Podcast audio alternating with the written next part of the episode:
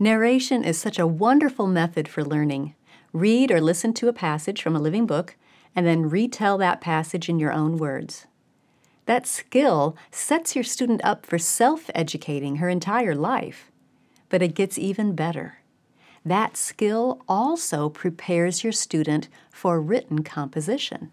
Because at some point, your student will be ready to take the next step in narrating and transition to writing her narrations.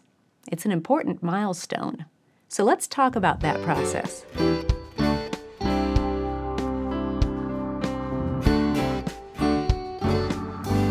Welcome to the Simply Charlotte Mason podcast. I'm Sonya Shafer. I find it enlightening that Charlotte Mason referred to oral narration as oral composition. When you think about it, that's exactly what it is. When you are given the assignment to write a composition, do you immediately start writing? No. First, you do a lot of mental work. You review what you know about the topic. You determine what points you want to cover and in what order.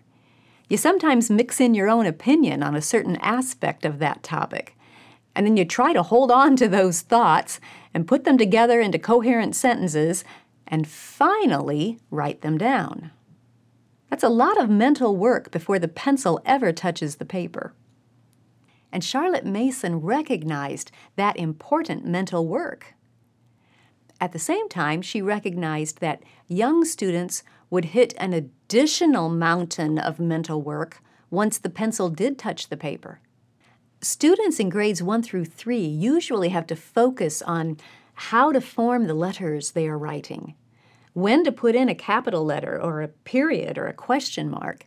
Plus, they're still learning how to spell most of the words they are writing. Charlotte realized that if the student turned the focus of her mind onto those mechanics, the mental process of working with the knowledge itself, the narrating, and making personal relations with that knowledge would suffer. So in grades 1 through 3, we keep the mental process but remove the written challenge from narration. Those early elementary students focus on oral narration or oral composition.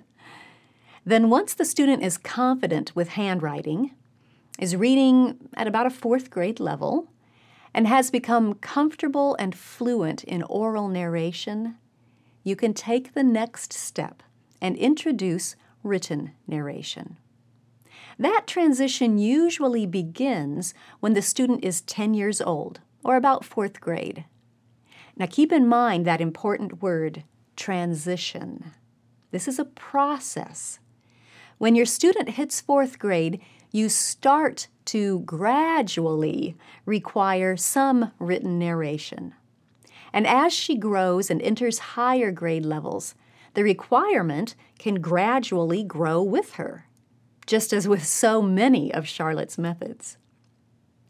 Let me show you how I like to make that gradual transition.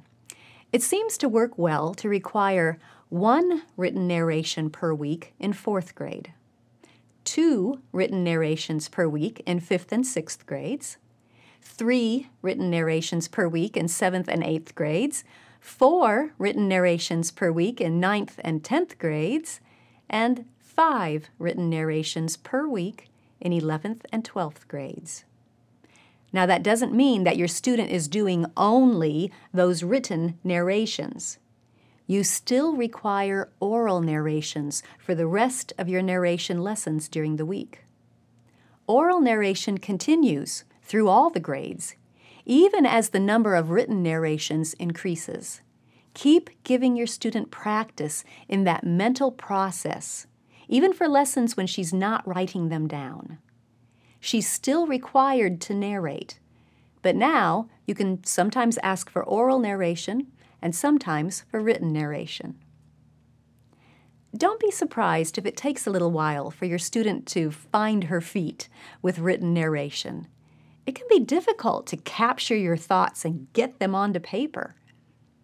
Sometimes your student might have beautiful, flowing oral narrations, but then when you ask her to write one, you get just a couple of stilted sentences. That's quite normal during this transition time. Be patient. give grace. One thing you can do if your student gets writer's block looking at a sheet of blank paper is to have her start narrating orally, as she's used to, and you write down what she's saying. Then, when she's almost to the end, and remember, you've been listening to her narrate orally for quite some time, and you probably have a pretty good feel for when she's winding down. So, when she's just a sentence or two from the end, stop writing and hand the paper to her. Tell her to just finish it up. Well, chances are she already knows what she wants to say. She's probably just waiting for you to catch up. So adding that final sentence or two won't seem as intimidating.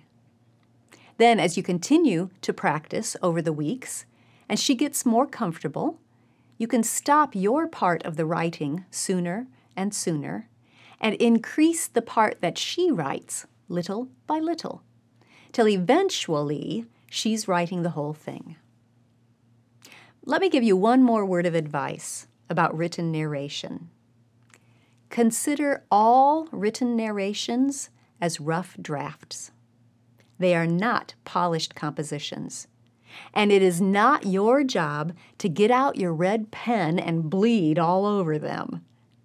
Your student will be learning the mechanics of spelling and punctuation and capitalization and grammar through her dictation and grammar lessons over the years, and you will most likely see growth in those areas over time. But don't expect your students' written narrations to be polished compositions. Once your student hits the high school years, you can help her select one draft per week and work together to edit and polish and turn it into a finished composition. But in the meantime, in grades 4th through 8th, give your student plenty of opportunity and encouragement to just capture her thoughts and get them onto paper. That's written narration. I'll leave links in the description to two resources that will help you with making the transition. Your Questions Answered narration gives you lots of practical help in all aspects of narrating, both oral and written. And then the book Know and Tell goes more in depth on how to work with your high school student to turn her written narrations into compositions. Thanks for joining me. I'll see you next time.